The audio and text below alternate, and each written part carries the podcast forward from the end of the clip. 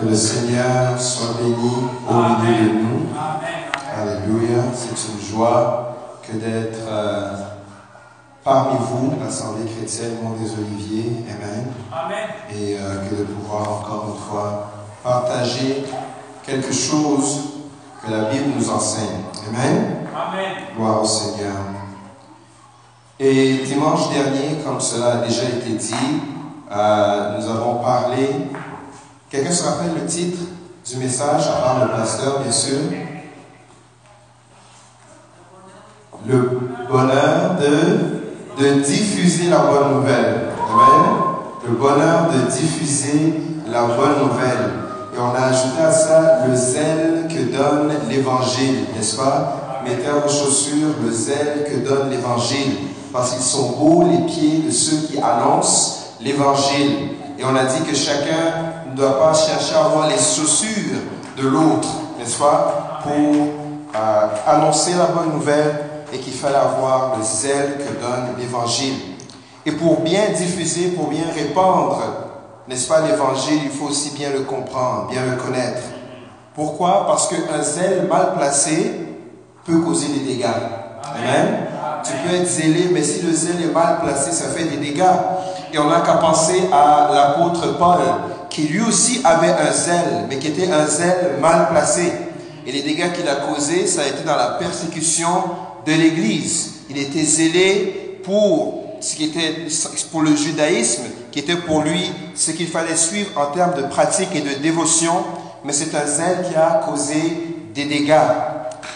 Il faut aussi bien comprendre l'évangile parce que il se peut que l'évangile soit mal compris ou encore pire, mal annoncé. Et dans les deux situations, ça peut aussi causer des dégâts. Un évangile qui ne s'accorde pas à la parole de Dieu peut causer des dégâts. Et on peut le voir dans toutes, toutes sortes de vidéos et de, de, messages qu'on peut entendre de ce qui se passe dans certaines églises et qu'à la lumière de la parole, on peut se demander, d'où est-ce que ça vient, telle ou telle pratique? Et l'importance de bien euh, diffuser l'évangile, Paul l'annonce à, toutes les églises où est-ce qu'il allait, notamment à l'église des Galates, de, de, l'église de Galates, devrais-je dire.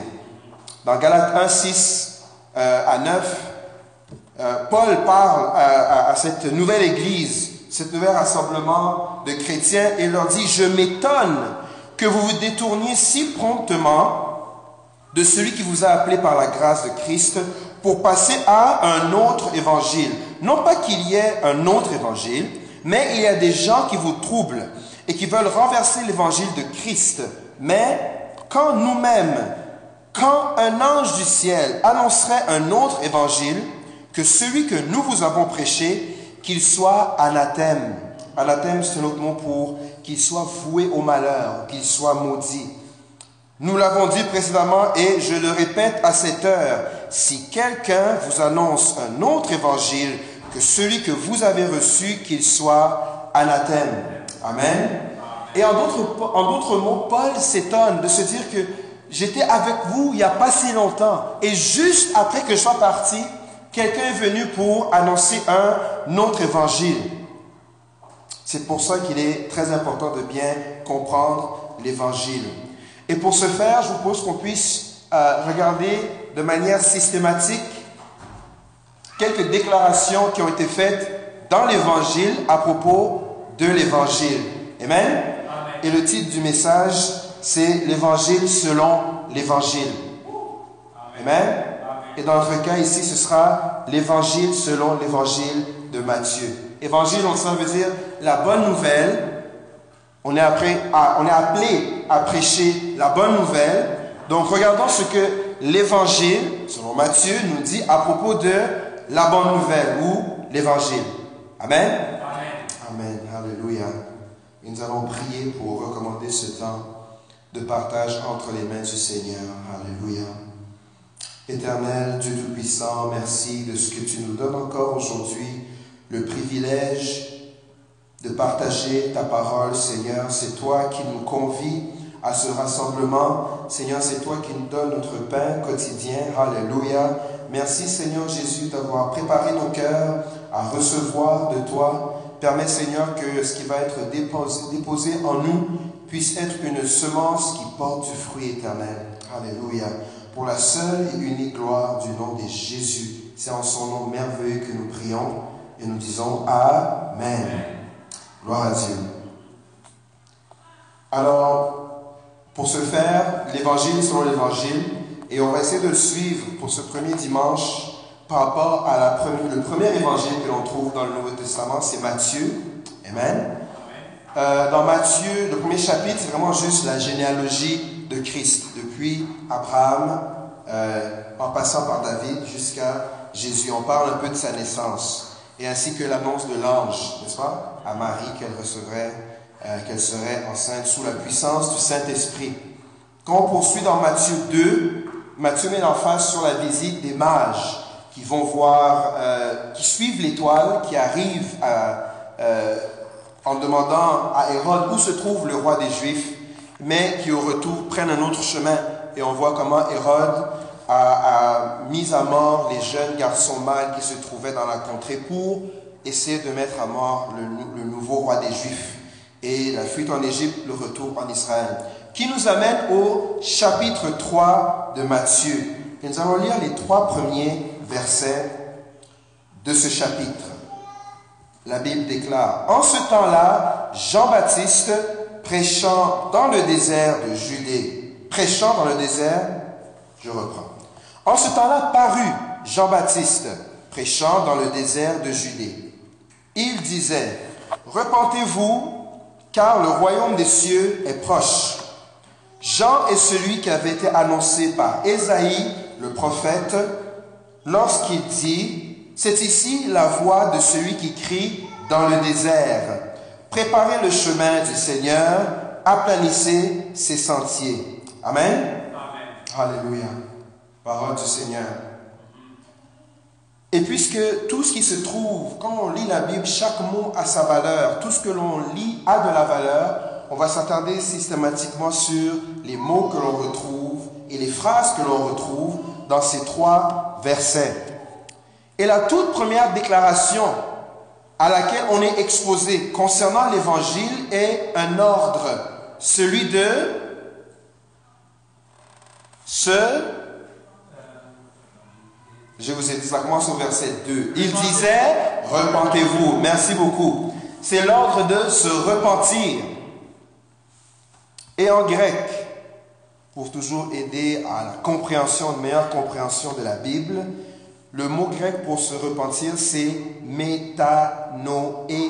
Metanoeo. Ce mot veut dire penser différemment, reconsidérer, ressentir des remords, s'amender de bon cœur avec une aversion extrême pour ses péchés passés. Tu étais habitué de penser de manière X par rapport à sujet X. Se repentir, c'est penser différemment, reconsidérer. Et cette reconsidération transforme pour toujours la manière dont on considérait sujet X. Et pour illustrer cette belle équation mathématique, Jésus donne un exemple de c'est quoi reconsidérer, de penser à nouveau par rapport à quelque chose quand il parle de la providence de Dieu. Dans Matthieu 6, les versets 28 et 29, jusqu'à verset 30 aussi, Jésus met, est en train de mettre au, de challenger la manière dont on pense la providence de Dieu. Il dit, et pourquoi vous inquiétez-vous au sujet du vêtement? Considérez comment croissent les lys des champs. Ils ne travaillent ni ne filent. Cependant, je vous dis que Salomon, même dans toute sa gloire, n'a pas été vêtu comme l'un d'eux. Si Dieu revêt ainsi l'herbe des champs qui existe aujourd'hui et qui demain sera jetée au four, ne vêtira-t-il pas à plus forte, ne vous vêtira-t-il pas à plus forte raison, gens de peu de foi? Et peut-être l'histoire auquel il s'adressait était habitué à considérer la providence de Dieu d'une manière, mais en leur disant, considérez maintenant ce nouvel exemple entre vous et les listes des champs. Et par rapport à cette considération, voyez maintenant de manière différente la providence de Dieu. Et la repentance, j'ai pris ce mot juste pour retirer le mot considérer. C'est de reconsidérer, n'est-ce pas? De penser à nouveau, de changer la manière dont on pensait par rapport à un sujet donné. Si tu péchais, ne pêche plus. Si tu mentais, ne mens plus. Parce que tu dois penser d'une manière différente à comment est-ce que tu voyais voler. Voler, bon, je vois ça comme quelque chose qui n'est pas mauvais. La parole me dit que voler, c'est mauvais. Je dois reconsidérer la manière je, je, je, considère l'acte de voler. Et il y a une belle expression que euh, euh, c'est Paul, n'est-ce pas, dans l'épître aux Romains, qui parle du renouvellement de l'intelligence. N'est-ce pas? Donc c'est une, manière nouvelle de, penser qui transforme la manière dont on pense. Et la repentance se produit lorsqu'on rencontre Jésus.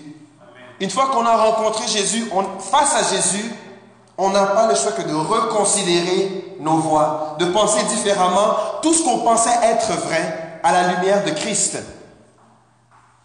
Et souvent, on peut confondre la repentance et la confession. La repentance, c'est quand on rencontre Jésus. La confession qui se fait tous les jours, c'est quand on marche avec Jésus. Amen. Parce que c'est vrai, le fait d'avoir rencontré Jésus ne fait pas qu'on va cesser de pécher, puisqu'on est encore dans cette chair. C'est pour ça que Jean dit, si nous confessons nos péchés, il est fidèle et juste pour nous les pardonner. Amen. C'est juste une petite nuance.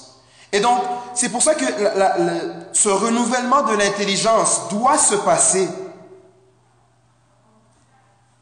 Il doit aussi avoir cette confession qui est un exercice quotidien et continuel.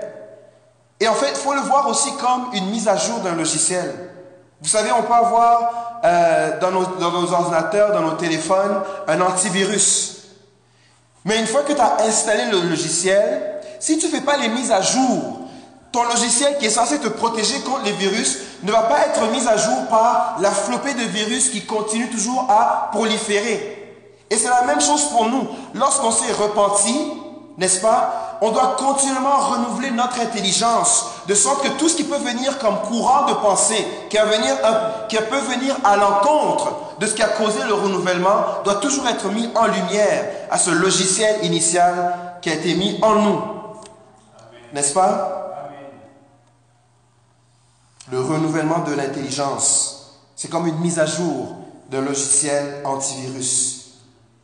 Cette reconsidération, donc la repentance, ce n'est pas seulement un exercice d'introspection, bien que ça commence par une introspection. On, vous savez, vit dans un monde où est-ce qu'il y a beaucoup d'emphase qui est mise sur l'aide à soi-même, le self-help.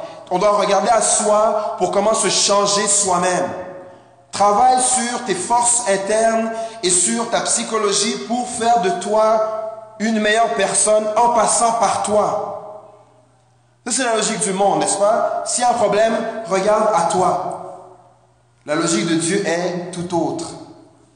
La logique de Dieu, c'est le psaume 121, verset 1 à 2, qui dit, je lève mes yeux. Amen? Pourquoi est-ce que je lève mes yeux vers les montagnes? D'où me viendra le secours? Le secours me vient de l'Éternel qui a fait les cieux et la terre. Amen. Quand le monde va nous enseigner, va vouloir nous dire qu'on doit d'abord regarder à soi-même. La Bible nous enseigne à d'abord lever les yeux. Arrêter un peu de toujours être self-centered, centré sur soi et de changer notre perspective pour qu'elle soit vers le haut, vers les montagnes. Amen. C'est l'illustration de regarder vers le haut, les montagnes, d'où nous viendrons d'où nous viendra le secours. Et le secours ne vient pas de n'importe qui. Le secours vient de l'Éternel qui a fait les cieux et la terre. Et on va revenir sur cette expression, les cieux et la terre. En d'autres termes, le psalmiste se dit, si vraiment il y a un problème, ça vaut la peine d'aller vers quelqu'un qui, par sa parole et par son intelligence, a créé toutes choses. Ça vaut la peine d'aller vers le solutionnaire, d'aller vers celui qui a la réponse à toute question. Amen. Et c'est ça aussi un des points fondamentaux de l'évangélisation et de l'évangile. C'est d'amener l'homme d'arrêter de regarder à soi-même, to be self-centered, pour qu'il puisse commencer à regarder vers Dieu. Et pour reprendre l'espèce de formule mathématique que j'ai donnée sur euh, le changement de perspective, Peut-être que tu étais habitué à considérer Dieu ou l'éternité d'une manière, mais je t'invite à reconsidérer, c'est-à-dire se repentir. Dieu, l'éternité, toutes sortes de sujets à la lumière de la parole de Dieu. Quand on évangélise, c'est ça qu'on fait. Parce qu'on va rencontrer des gens qui vont avoir des perspectives sur les mêmes sujets qu'on est en train de discuter. Et on veut les amener maintenant à reconsidérer la manière dont ils pensent. Repentez-vous. Amen. Et donc, on vient de dire, la logique du monde, c'est de regarder à soi. Mais la logique de Dieu, c'est de regarder vers le ciel. Parce que si le problème est interne, si le problème est, en, est, en, rapport avec la nature humaine, si nous sommes le problème, si nous devons nous repentir, c'est que la solution est forcément externe. On peut pas être le problème et la solution en même temps. Et si nous sommes le problème, la solution doit forcément être externe. Pourquoi se repentir? En d'autres mots, quel est le problème? Et le problème est très, très simple. Tous ont péché et sont privés de la gloire de Dieu. Amen? Pourquoi est-ce qu'on doit se repentir? Pourquoi avoir cette reconsidération Pourquoi doit-on avoir une aversion extrême à nos péchés passés? Parce que tous ont péché et sont privés de la gloire de Dieu. Le mot privé ici, il euh, ne faut pas le confondre avec notre compréhension de la nature privée et la nature publique. Ma maison, c'est un lieu privé, personne n'y a accès. Mais ce n'est pas tout à fait ça que le mot privé ici veut dire. En grec, privé ici, c'est le mot oustéréo, qui veut dire être laissé derrière dans la course et ainsi ne pas pouvoir atteindre le but. C'est tomber près du but, manquer de devenir un participant. Tous ont péché et ont manqué de devenir participants de la gloire de Dieu. En d'autres termes, on a tous péché et malgré tous nos bons efforts, malgré notre belle nature, euh, ce qu'on peut penser être notre belle nature, malgré peut-être la dévotion qu'on va avoir, qu'on veut avoir, sans la repentance, sans regarder à Jésus, on court, mais we fall short. On, on est presque là, mais on n'y arrive pas. Et ça nous empêche.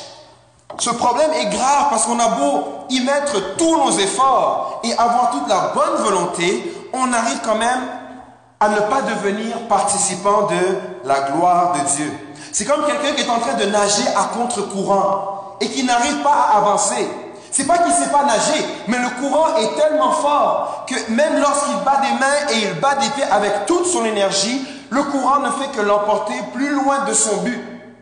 Et une telle personne ne peut pas sortir du courant sans que quelque chose ou quelqu'un lui tende la main ou lui tende un objet. Amen? C'est ça qu'on doit comprendre quand la Bible dit tous ont péché et sont privés. Donc ils tombent près du but. Ils manquent de devenir participants.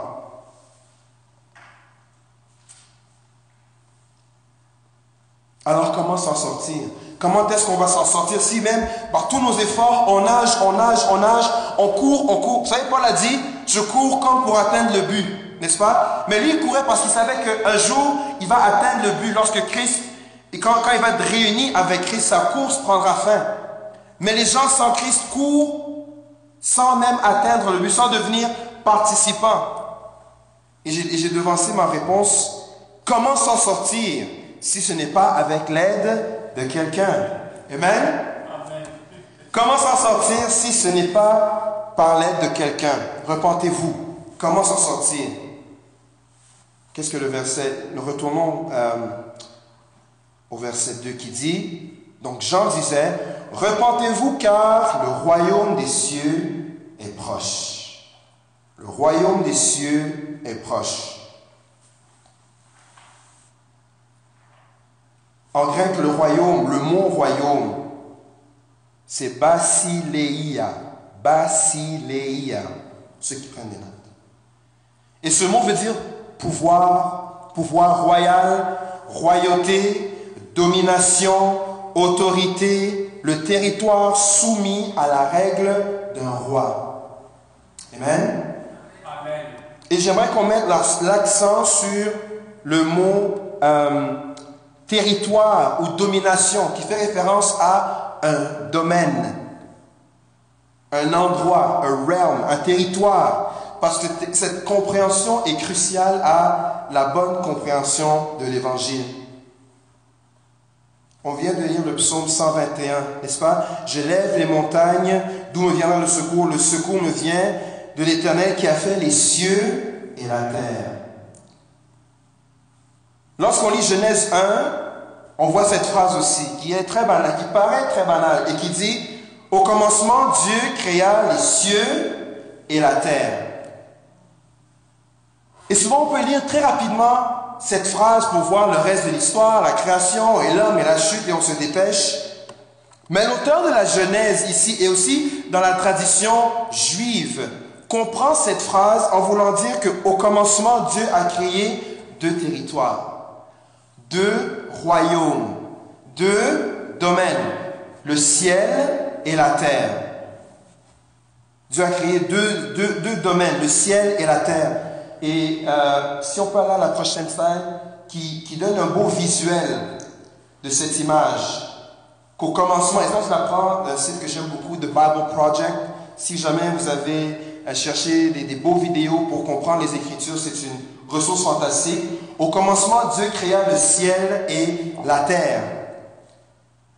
Et cette compréhension de deux domaines, on la voit aussi dans le Nouveau Testament, lorsque Paul parle de la création en, mentionnant que Jésus était là au moment de la création de toutes choses. Dans Colossiens 1,16, il dit Car en lui, en Jésus, ont été créées toutes choses qui sont dans les cieux et sur la terre, les visibles et les invisibles, les trônes, les dignités, les dominations, autorités, tout a été créé par lui.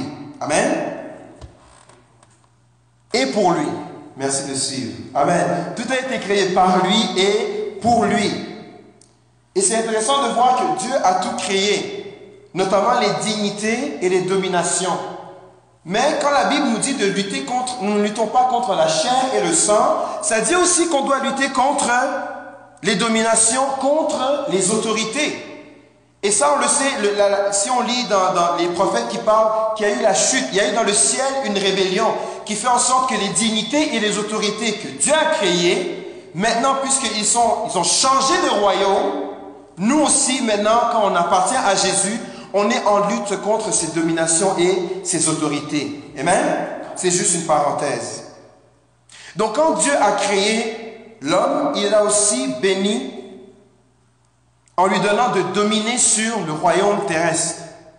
Et je bénis le Seigneur pour le psaume 8 qu'on a lu en entrée de jeu, et je vais revenir là-dessus. Ça dit, attendez un instant, le psaume 8 de David.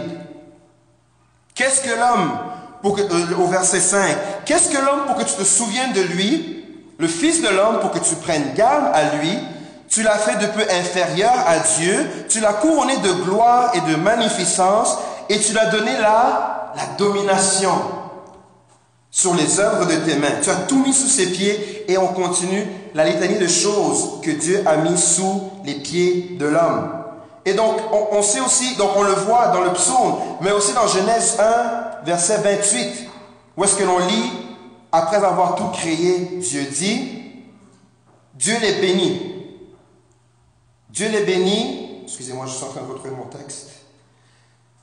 Voilà. Dieu les bénit et dit, soyez féconds, multipliez la terre, assujettissez-la et... Dominez. Merci de suivre. Dominez. Dominez. Dieu a donné la domination sur les poissons de la mer, sur les, les, les, les oiseaux du ciel et sur tout animal qui se meut sur la terre. Amen. Amen. On est en train de chercher le royaume des cieux est proche. Et on est en train de voir que quand Dieu a créé toutes choses, il a créé deux royaumes, deux domaines, deux territoires, le ciel et la terre. Et donc dans Genèse 1, le royaume des cieux et le royaume de la terre trouvent une coexistence en Éden. N'est-ce pas? Où est-ce que Dieu et l'homme sont en train... Dieu plante d'abord Éden et plante l'homme dans ce, dans ce jardin et lui demande de le cultiver. Et dans ce moment, dans Genèse 1, Genèse 2, il y a une interaction, une relation, une, jonction parfaite entre les cieux, le royaume des cieux et le royaume de la terre. Mais dans Genèse 3, cette parfaite jonction est brisée par le péché, qui fait en sorte qu'il y a maintenant séparation. L'homme n'a plus accès à Éden, qui était l'endroit parfait de la jonction entre le royaume des cieux et le royaume de la terre. Et le reste de l'histoire de la Bible, c'est de revoir comment est-ce qu'on peut revenir à un endroit ou un lieu où est-ce que cette parfaite jonction est encore rétablie, où est-ce qu'elle revient à être ce qu'était Éden. La séparation, quand Dieu a séparé les deux royaumes, il n'a pas empêché l'interaction parce que Dieu a continué à parler aux hommes et il a continué à se choisir des hommes. Et d'ailleurs, il y avait une promesse, il y avait une promesse qui avait été faite qu'à travers la semence de la femme, il y aurait le rachat, n'est-ce pas? De la semence de la femme viendrait le Messie. Et la bonne nouvelle, n'est-ce pas? Repentez-vous parce que le royaume des cieux est proche. La bonne nouvelle, c'est que le royaume des cieux s'est à nouveau approché de l'homme. Que malgré le fait qu'il y avait cette séparation, le royaume des cieux maintenant s'est rapproché de l'homme. Et on doit comprendre que, comme je dis, Matthieu s'adresse fondamentalement au peuple juif qui a une compréhension, qui attendait le roi et tout, et il s'adressait à un auditoire qui comprenait aussi qu'il y a des sacrificateurs qui peuvent parler à Dieu, qu'il y a des prophètes qui peuvent parler à Dieu. Mais la bonne nouvelle, c'est qu'il y a quelque chose de meilleur que ça. Il y a quelque chose de meilleur que simplement la, Dieu parlant à travers ses prophètes ou à travers un souverain sacrificateur. C'est que le royaume s'est maintenant rapproché. Le royaume maintenant est proche. En anglais, quand vous lisez euh, la version New euh, NIV ou NASB, ça dit The kingdom of God is at hand. C'est à portée de main, facilement accessible en cas de besoin. C'est ça que ça veut dire, something to be at hand. Si je donne mon cellulaire, le cellulaire est at hand, c'est proche. Si j'en ai besoin, je peux le prendre et je peux faire un appel. Jésus-Christ, en tant que représentant du royaume des cieux, est maintenant facilement accessible en cas de besoin. C'est ça la bonne nouvelle. Il n'y a plus besoin d'aller sur une montagne, il n'y a plus besoin de sacrifier les animaux, il n'y a plus besoin de faire tous ces efforts qui étaient requis de l'homme pour avoir accès à la présence de Dieu.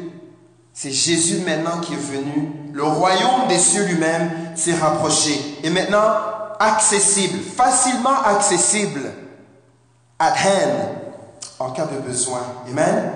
Amen. À la lumière de cette bonne nouvelle, quand on relit notre Père, on peut le voir maintenant avec de nouveaux yeux, une nouvelle connotation. Quand on dit notre Père qui est dans les cieux, d'abord on reconnaît qu'il a l'existence de deux royaumes et que dans ce royaume des cieux se trouve notre Père. On dit que ton nom soit sanctifié. On dit que ton règne, en anglais, thy kingdom, que ton royaume vienne. N'est-ce pas? Et je bénis encore le Seigneur que dans l'intercession, on a prié pourquoi Pour que son règne se manifeste, que son règne vienne. Alléluia. Quand on prie et on demande que ton règne vienne, on veut que Seigneur, tu puisses que ton royaume vienne. N'est-ce pas? Que ta volonté soit faite sur la terre, le royaume terrestre, comme au ciel, le royaume où tu es, où ta loi gère déjà toutes choses. Et on veut qu'il y ait une juste juxtaposition parfaite entre ton royaume et notre royaume. Et bien mais c'est ça le retour de Christ. Où est-ce qu'il y aura des nouveaux cieux et une nouvelle terre, une juxtaposition parfaite entre le royaume des cieux et le royaume de la terre. C'est ça la prière de notre Père. Et quand on la récite, on doit connaître ces choses.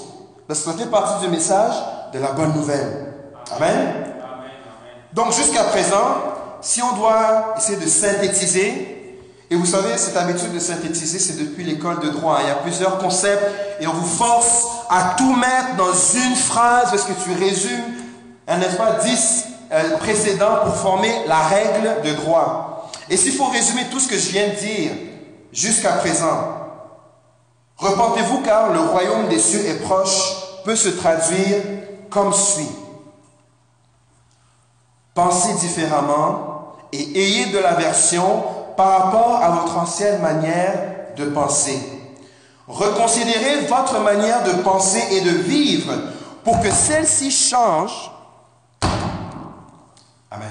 Pour que celle-ci change, car le territoire est le domaine des cieux, soumis à la règle du roi des cieux, territoire par rapport auquel vous ne pouviez pas par vous-même être participant à cause du péché, est maintenant facilement accessible en cas de besoin.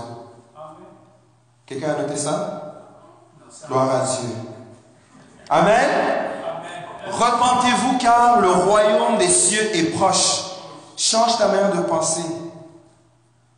Parce que le royaume des cieux est proche, rendu maintenant facilement accessible. Amen. En cas de besoin, bien sûr.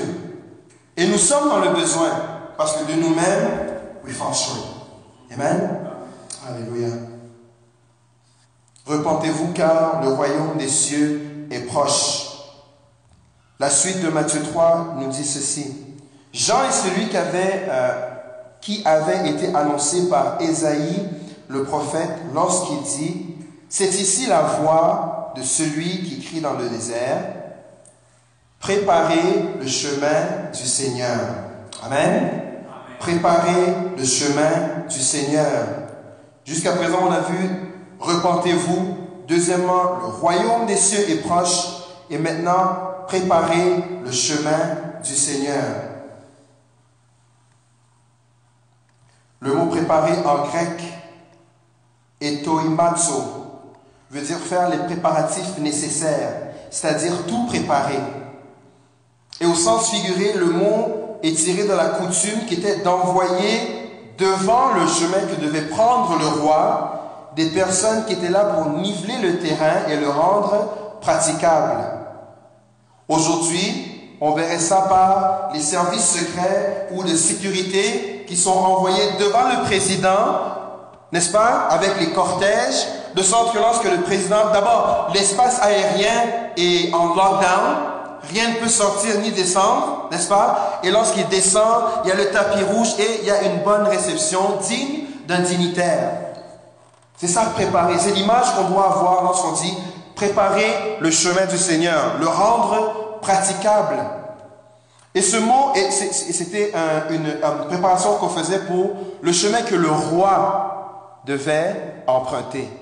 Et l'image est parfaite parce que Israël, comme on le sait, à cette époque, était en l'attente d'un roi. Les mages, quand ils, ont, ils sont allés voir Hérode, ils ont dit, où est le roi des Juifs qui vient de naître? On a vu son étoile et on est, on est ici pour l'adorer. On a fait un long chemin. Comme tu vois, on a des cadeaux. On est ici pour aller adorer le roi. N'est-ce pas? Et on doit comprendre que Israël était dans l'attente d'un roi. Parce que ça remonte à l'époque du roi David, où est-ce que Dieu a fait alliance avec lui en lui promettant que sur son trône, il y aurait toujours un roi. Dans 2 Samuel 7, verset 16, c'est Dieu qui parle à euh, David et lui dit, Ta maison et ton règne seront pour toujours assurés. Ton trône sera affermi pour toujours. Pour toujours affermi. Et on peut le voir que historiquement, il y a toujours eu, jusqu'à ce que le peuple soit amené dans les déportations, quelqu'un de la lignée de David qui était sur son trône.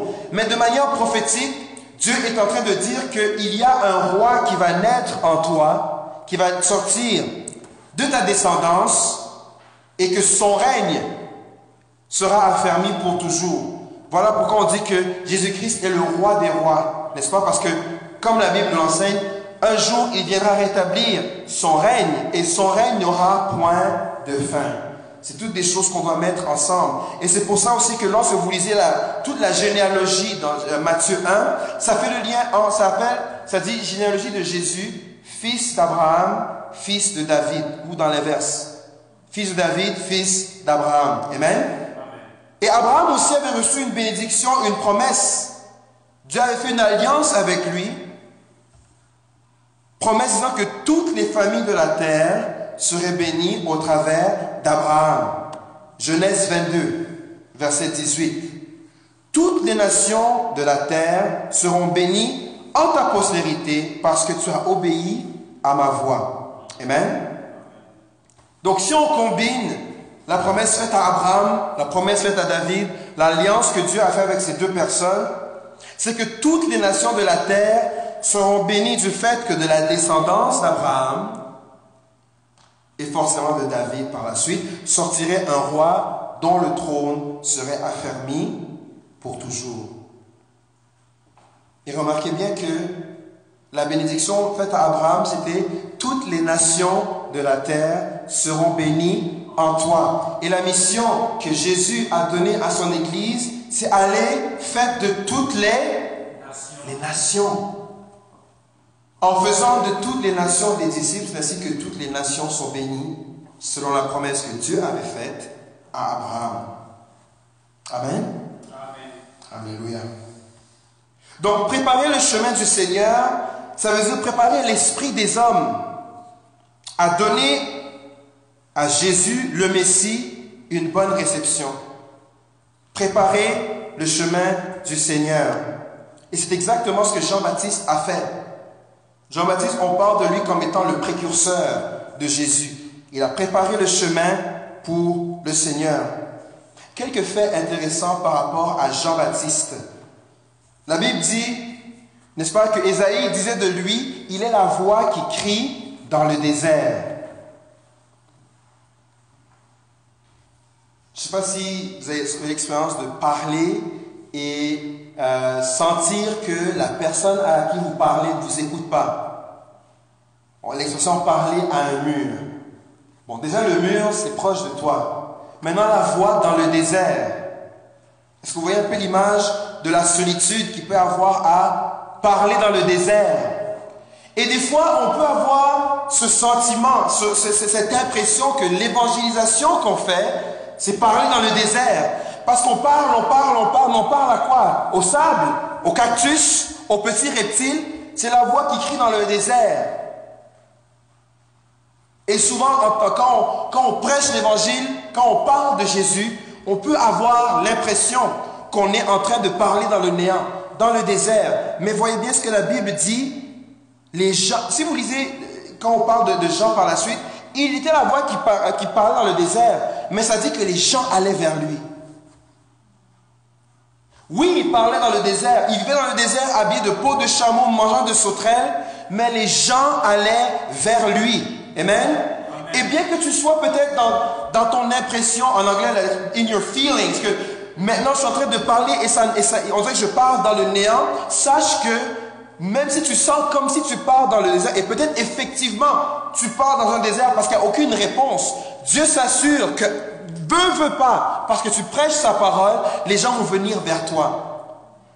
Tu te trouves dans une situation est-ce que tu sens que toujours les gens viennent te parler, veulent se confier à toi, veulent t'exposer toutes sortes de choses concernant leur vie? Et tu dis, mais j'ai jamais prêché vraiment à ces gens. Oui, mais ta marche, ta vie, la manière dont tu le conduis, c'est une prédication aussi. Et peut-être qu'il ne fait pas beaucoup de bruit, mais qui fait en sorte que lorsque les gens ont des problèmes, lorsque les gens veulent entendre une bonne parole, Hey euh, Lily, euh, est-ce que tu as deux minutes? J'aimerais te parler de quelque chose. Hein? Mais lui, on ne s'est jamais parlé. Et tout d'un coup, ça devient une exposition. Ah, voici, comme si cela. Et ça ouvre la porte pour dire, tu sais quoi? Moi, je connais quelqu'un. C'est la réponse. Il est facilement accessible. Est-ce qu'on peut prier ensemble? On est appelé à préparer le chemin du Seigneur, à être cette voix dans le désert et de savoir que Dieu aussi finira à un moment ou un autre à envoyer les gens vers toi pour qu'ils puissent entendre ce que tu as à dire. Amen. Jean n'avait rien d'extravagant dans son alimentation ni dans son vêtir. La Bible dit qu'il était revêtu en peau de chameau, dans un, un vêtement en peau de chameau et qu'il mangeait les sauterelles. Mais néanmoins, il était vêtu et nourri. Amen. Et sache que dans, ce, dans, ce, dans cette préparation du chemin que l'on fait, Dieu prend soin de toi. C'est peut-être pas dans l'extravagance que tu peux voir autour de toi, mais Dieu prend soin de toi. Et la Bible est remplie d'exemples qui démontrent encore et encore que Dieu prend soin de ses serviteurs. Dieu marche avec eux. Dieu ne les abandonne pas. Bien que vêtu de peau de chameau et mangeant du miel sauvage et des sauterelles, il était quand même vêtu et nourri. Amen? Un autre fait intéressant pour une triste raison aussi, c'est que la fin de Jean n'a pas été glorieuse. Jean disait tellement la vérité que ça a fâché les autorités qui l'ont mis en prison pour que d'abord il se taise parce qu'il était en train de reprocher au roi d'avoir marié la, la femme de son frère. Et pour qu'ensuite, suite à une fête, qu'on ait demandé sa tête et qu'il ait été décapité. Donc la voix qui criait dans le désert, qui mangeait les sauterelles et les vêtus de peau de chameau, a fini par être prisonnier et décapité. Mais, puisqu'il a accepté d'être abaissé pour que Christ soit élevé, Christ lui-même l'a élevé devant tous les hommes. Oui, il a été prisonnier, oui, il a été décapité, mais lorsque Christ fait l'éloge de Paul, euh, de Jean, dans Luc 7, verset 28, il dit, je vous le dis, parmi ceux qui sont nés de femmes, il n'y en a point un de plus grand que Jean. Est-ce que Moïse est né d'une femme? Je crois que oui. David? Oui. Abraham? Isaac? Jacob? Joseph Tous sont nés de femmes. Et selon la déclaration même de Jésus, il n'y a point de plus grand que Jean parmi tous ceux qui sont nés de femmes. Donc il faut savoir que préparer le chemin du Seigneur peut venir à un prix, mais qu'au final, le prix ultime, c'est la couronne de gloire. C'est que Jésus te confesse devant le Père comme toi, tu l'auras confessé devant les hommes. Amen. Alléluia. Préparer le chemin, c'est le ministère que nous sommes appelés à remplir. Et nous sommes aussi responsables de, de, préparer un bon chemin, de bien tracer le chemin, pour qu'on puisse effectivement, que, que, que le chemin soit bien préparé à la réception du message de l'Évangile. C'est pour ça qu'en introduction, on disait qu'il faut bien connaître l'Évangile. Parce que si tu dis aux gens, viens à Jésus, il va te donner une Ferrari de l'année, tu es en train de bifurquer le chemin qui doit mener vers le Messie. Viens à Jésus et tu auras beaucoup d'enfants. Mettez tout ce que vous voulez. C'est d'amener la personne à mal recevoir le Messie au final. On est appelé à remplir cette tâche, mais aussi à bien la remplir, de tracer un chemin qui fait en sorte que les gens sont prêts à accepter, à recevoir la venue de ce Messie. Cette préparation aussi s'applique à nous. C'est pas juste vers les autres. Parce que nous aussi, nous devons nous assurer que notre esprit est prêt à recevoir le message qui vient du Messie. On doit s'assurer que notre cœur, notre esprit, notre âme, lorsqu'on ouvre la parole et que la parole nous parle, que notre cœur aussi est, est, est, dans une bonne disposition pour recevoir le Messie, que le chemin a été préparé pour que la parole ait un impact. Une autre image qui est donnée pour ça sont les quatre terrains. Le bord du chemin, les pierreux, l'épineux et la bonne terre. Une bonne terre, c'est un chemin qui a été préparé pour recevoir le Messie. Cette préparation, c'est pour aujourd'hui, pas pour demain. Qu'aujourd'hui, lorsque tu es face à face avec la parole de Dieu, que ton cœur soit préparé à recevoir en tout temps, n'est-ce pas? Cette préparation s'applique aussi de manière générale afin que toute la terre soit prête lorsque le Messie va revenir pour une deuxième fois. Préparer le chemin du Seigneur, c'était bon pour Jean parce que Jésus le suivait, n'est-ce pas? Mais c'est encore bon pour nous parce que le but de faire de toutes les nations des disciples, c'est qu'un jour, le Messie va revenir pour prendre avec lui toutes ces nations théoriques qui seront devenues ses disciples.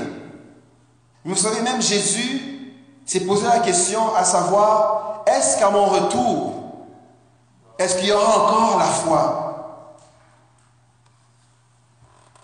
Luc 18, verset 8. Et ça, c'est suite à la parabole du juge inique, dit, mais quand le Fils de l'homme, et ça c'est une phrase qui parle de Jésus, quand le Fils de l'homme viendra, trouvera-t-il la foi sur la terre? Quand le Fils de l'homme viendra, est-ce que ses disciples auront préparé le chemin pour sa venue, de sorte que lorsqu'il va venir, il va être reçu comme roi Ou est-ce qu'il y aura l'opposition à tous ceux qui l'auront nié et qui vont devoir subir les conséquences de cette négation? Et c'est notre responsabilité de préparer le chemin.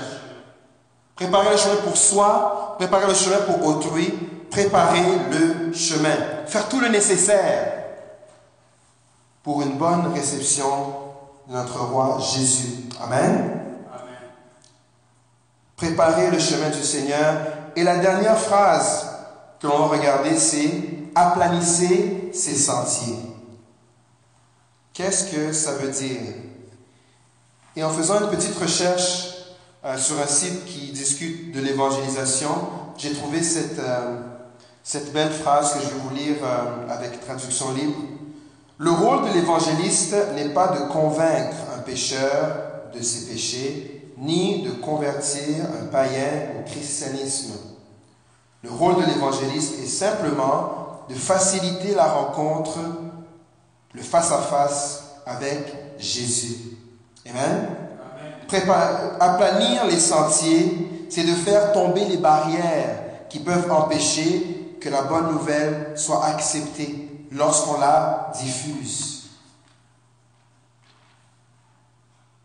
Et pour ceux qui suivent un peu euh, tout ce qu'on met sur les, euh, les réseaux sociaux, vous aurez vu que la, définition même euh, de diffuser, diffuser, ça veut dire répandre dans toutes les directions dans le milieu ambiant. Diffuser, n'est-ce pas? C'est de répandre dans toutes les directions. Et on est appelé à diffuser l'évangile, à répandre l'évangile dans toutes les directions, en commençant par le milieu ambiant, diffuser. Et le mot répandre, c'est une diffusion, n'est-ce pas, donc dans toutes les directions. Donc une diffusion uniforme, non brutale et dans toutes les directions. Quand on évangélise et qu'on répand la parole, elle doit être répandue de manière uniforme. Donc on doit comprendre, c'est qu'est-ce que Jésus a dit, de sorte que tu ne viens pas, viens à Jésus et tu auras X. Mais ça commence d'abord par repens-toi. Amen? Non brutal. Quand il faut que on en vienne au point à cause de Jésus, parce que j'aime tellement Jésus que je suis en train de me bagarrer avec les gens, peut-être il y a un problème. Et dans toutes les directions, n'est-ce pas? Faisons encore référence à toutes les nations. Amen?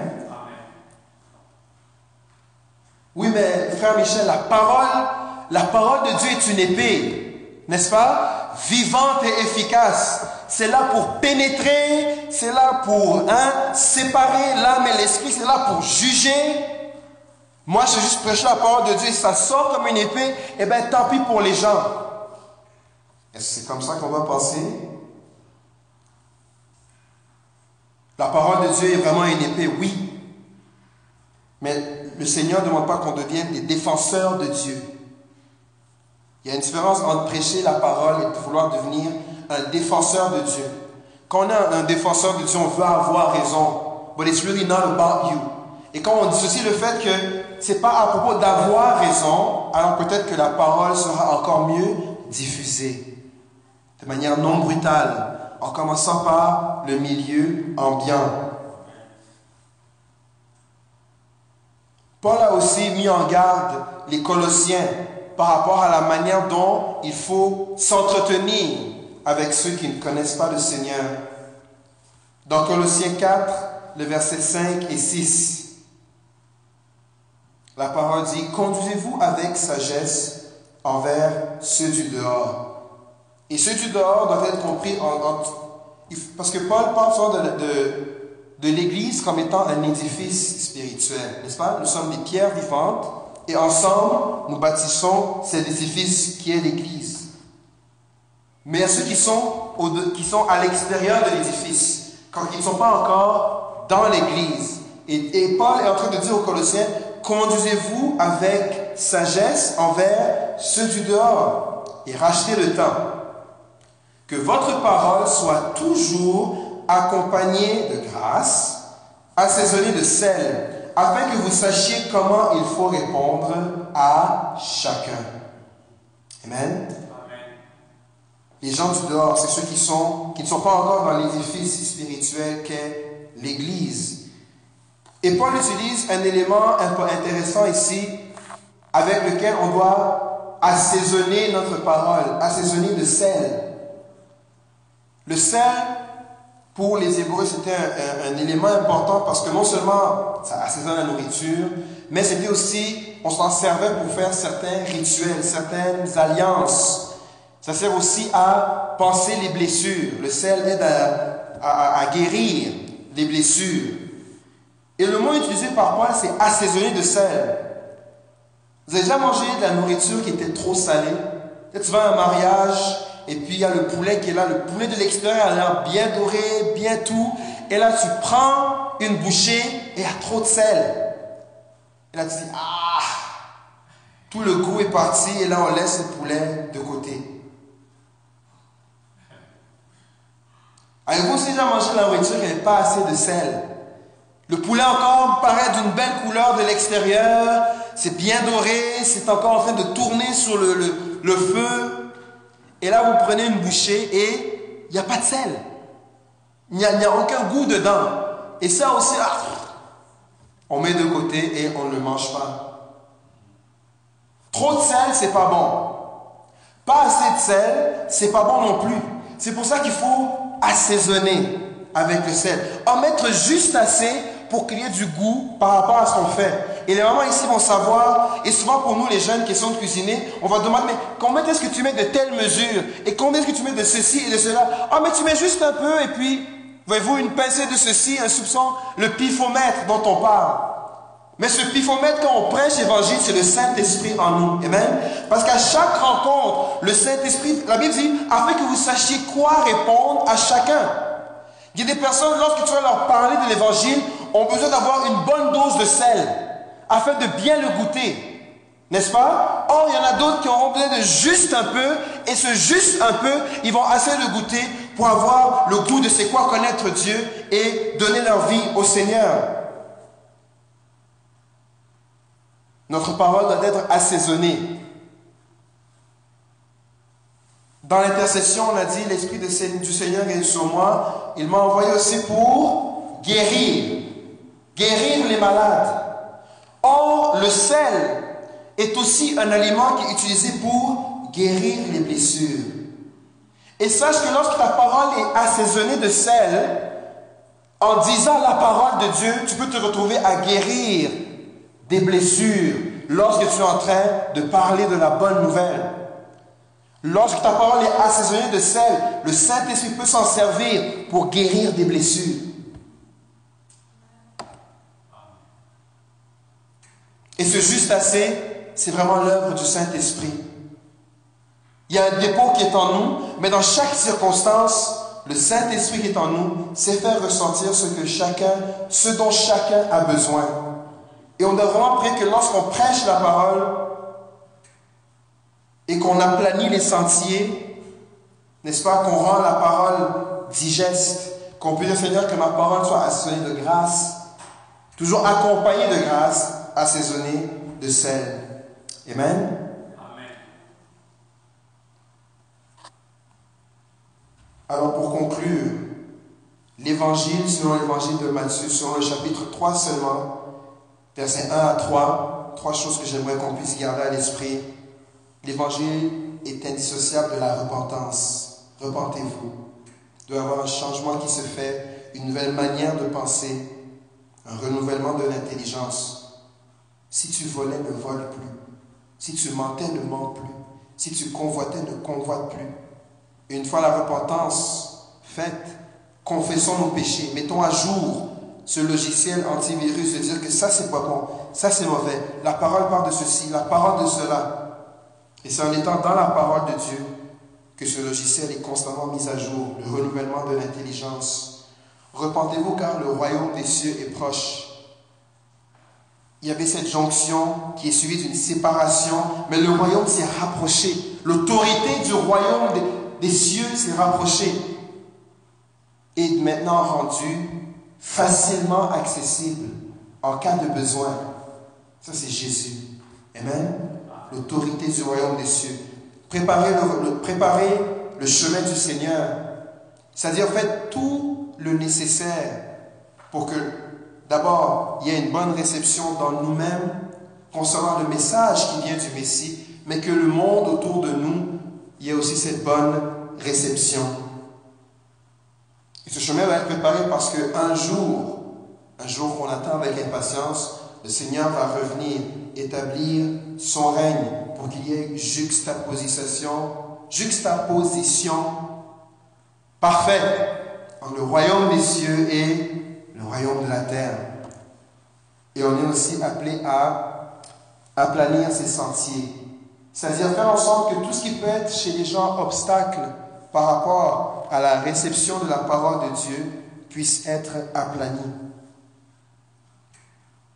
Et de toujours prier que lorsque nous parlons, lorsqu'on prêche l'évangile, parce que ce n'est pas seulement ceux qui sont en avant de la chair qui prêchent, nous tous, d'une manière ou d'une autre, sommes appelés à prêcher, c'est-à-dire annoncer l'évangile. Et que dans, ce, dans cet acte d'annoncer, de prêcher, que notre parole soit toujours accompagnée de grâce et assaisonnée de sel. Pas trop peu, pas beaucoup, trop, mais juste assez selon que le Saint-Esprit nous en guide. Amen. On va terminer là-dessus pour pouvoir continuer prochainement sur d'autres déclarations de l'Évangile sur l'Évangile. L'Évangile selon l'Évangile. Amen. Amen. Prions ensemble, Seigneur. Éternel, Seigneur Jésus, merci pour ta parole. Merci parce qu'elle fait du bien à nos cœurs. Merci, Éternel, parce qu'aujourd'hui, tu nous, tu nous ouvres encore les yeux davantage sur une meilleure compréhension du message de la bonne nouvelle. Je te demande que tu puisses sceller ces paroles dans nos cœurs, que nous puissions méditer là-dessus durant cette semaine et que ces paroles portent du fruit, un fruit manifeste dans nos vies. Et Seigneur, c'est en ton nom merveilleux que j'ai prié. Amen. Amen. Amen. Amen. Nous donnons gloire à Dieu.